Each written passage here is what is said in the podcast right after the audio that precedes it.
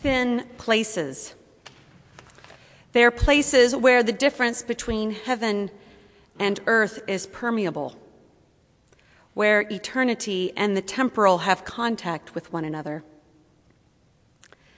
These are often places of pilgrimage, places where the faithful people of today travel because the faithful people of many yesterdays have traveled there before.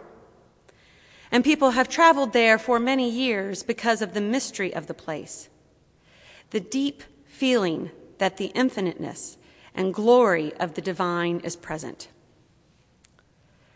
Such thin places are known in every religion Christianity, Judaism, Islam, Hinduism, Buddhism, earth based religions. Whatever the religious framework people have for engaging the immensity of life, thin places have played a role in reminding the faithful of the power and the glory of the divine. And these thin places rarely want to be left. It feels good to be there. All is right. We know who we are and whose we are. We feel the certainty of the truth that God is God, and with God all things are right.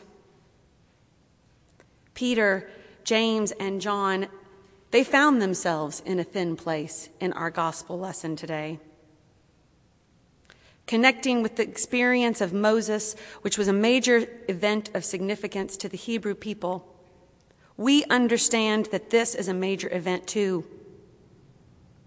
At the beginning of this Epiphany season, when Jesus was baptized, the heavens opened and God said, This is my Son, my beloved.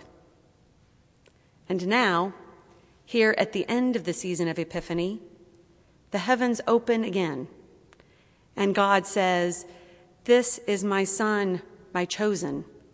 Listen to him.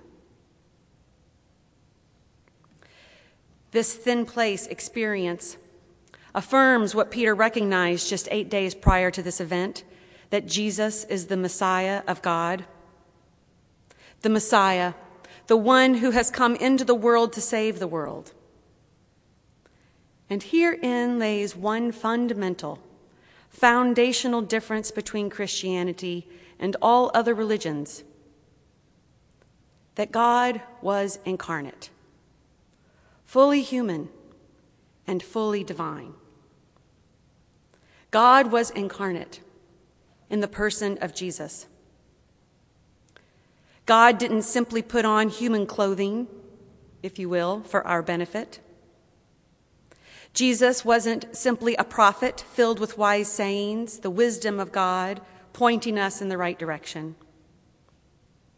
God, the infinite one, the holy one, was fully human and fully divine in Jesus. Peter recognized this just one week before this event on the mountaintop, and a voice from heaven affirms the recognition God became incarnate. Love became incarnate. And in doing so, there was a tangible way, a tangible one, making known God's salvation. And it is this truth that makes the second aspect of our Christian faith so remarkable. The truth that God became incarnate gives us something to talk about. You see, the Messiah of God does not shun the horror of life. This is a big difference between Christianity and other religions. In many religions, to be truly holy is to transcend the difficulty of life. In Christianity, however, the Messiah comes into the midst of difficulty and transforms it. When the disciples descend from the mountain to find a father whose son is having what appears to be a seizure, the father is certain that his son is inhabited by a demon. The disciples are unable to drive the demon out. But Jesus comes into the midst of this chaotic and terror filled scene and speaks words that transform the reality. Peace is brought to the scene, healing is brought to the boy. Even though the disciples witness again and again Jesus' willingness to come into the difficult realities of life and transform them into places of healing and wholeness, injecting life into what is thought to be certain death. Even though they witness this again and again, they still can't imagine the reality that Jesus speaks of when he talks about suffering, dying, and rising again. We too have this challenge even though we witness through the stories of Scripture or hear from our neighbor of how God was present in a difficult time, we still have trouble believing that God is present in the difficulties of life. It is a common refrain that I hear from people. Yeah, they say, I know that God transformed that situation, but I don't know if God can transform this one. Or perhaps they tell it to me in the form of a question. Even this? God can transform even this? We sometimes, if we confess it, we want holy living to mean that we're free from the strife of being human. But instead, and I believe that Jesus demonstrates this for us, holy living means that the strife of being human doesn't overcome us. Instead, the strife is transformed into the means through which we see the glory of God. As we've said all of Epiphany, the light shone in the darkness, and the darkness did not overcome it. When we walk with someone in a difficult time, we get to see firsthand God's transforming power at work. The challenge for us is to remove the veil of certainty of how God will act, or to remove the veil of uncertainty of whether or not God will act, so that we might see God act in ways beyond what we expect or anticipate. In preparing for this sermon, I recalled many times that I have heard people think aloud the question and even ask me directly, but can God transform this situation, even this one? Or say to me in private confession when they confess to me, I know that God forgives sins, but can God forgive this? I know that the answer is yes.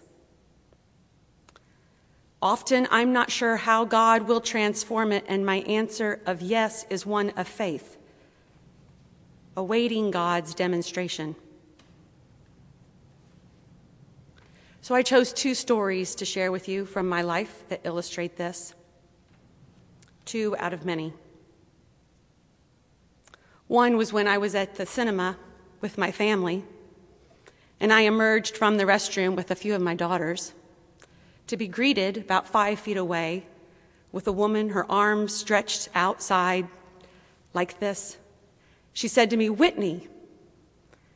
And I knew that she was inviting me to hug her. Her face looked familiar, but I could not recall her name. And even as we hugged, my mind drew blank. But as we pulled away from each other, she looked me right in the eye and she said, You heard my confession over a year ago. And I want you to know my life has not been the same since.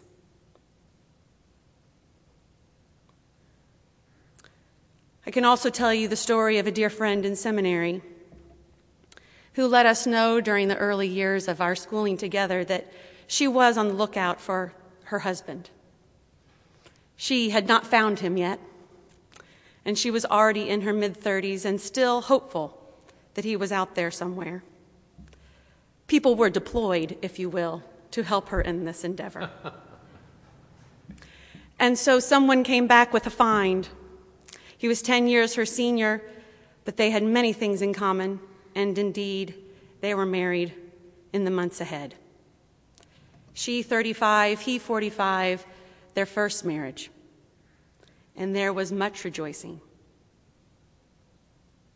I wasn't there for the wedding because it was a few states away, but I was there when tragedy struck two years later, when she found herself at the age of 37 to be a widow. Her husband had gone to run an errand on one Sunday morning and was going to meet her at church, but didn't feel well and decided to take a cab to the church rather than walk. And when he got into the cab, he felt so badly that he asked the cabbie to just take him straight to the hospital. And when he arrived at the hospital, he was dead. A widow at 37. I was with her when we went to her house to eat the leftovers from the last meal that he had prepared. I was with her when the funeral director brought his cremains in a cardboard box to her apartment. I was with her when she realized, after months of trying to get pregnant, that she wasn't. The grief was immense. But you then can imagine the abundance of the joy when, a year and a half later, because of the benefits of modern medicine, she had a child, the offspring of her and her late husband. This is a story that she told to everyone. The horror had been transformed into a glory that she could not comprehend.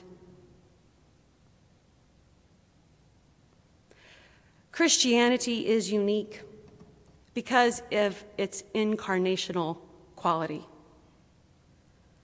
God became man, and in doing so, blessed the created order and showed us that our humanity was not something from which to escape, but something that can be transformed.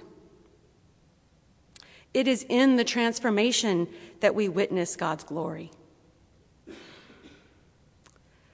We will begin the season of Lent this Wednesday. On Ash Wednesday, we will remember who we are and whose we are.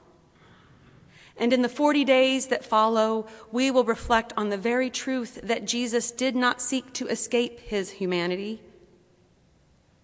Jesus, by being fully human, redeemed our humanity. By facing suffering as we face suffering, Jesus showed us that suffering is transformed. If we want to see the glory of Easter, the real glory of Easter, we would do well to enter into an observance of a holy Lent. Through journeying with Christ in these upcoming days and weeks, we will find ourselves asking on more than one occasion how can God transform this situation?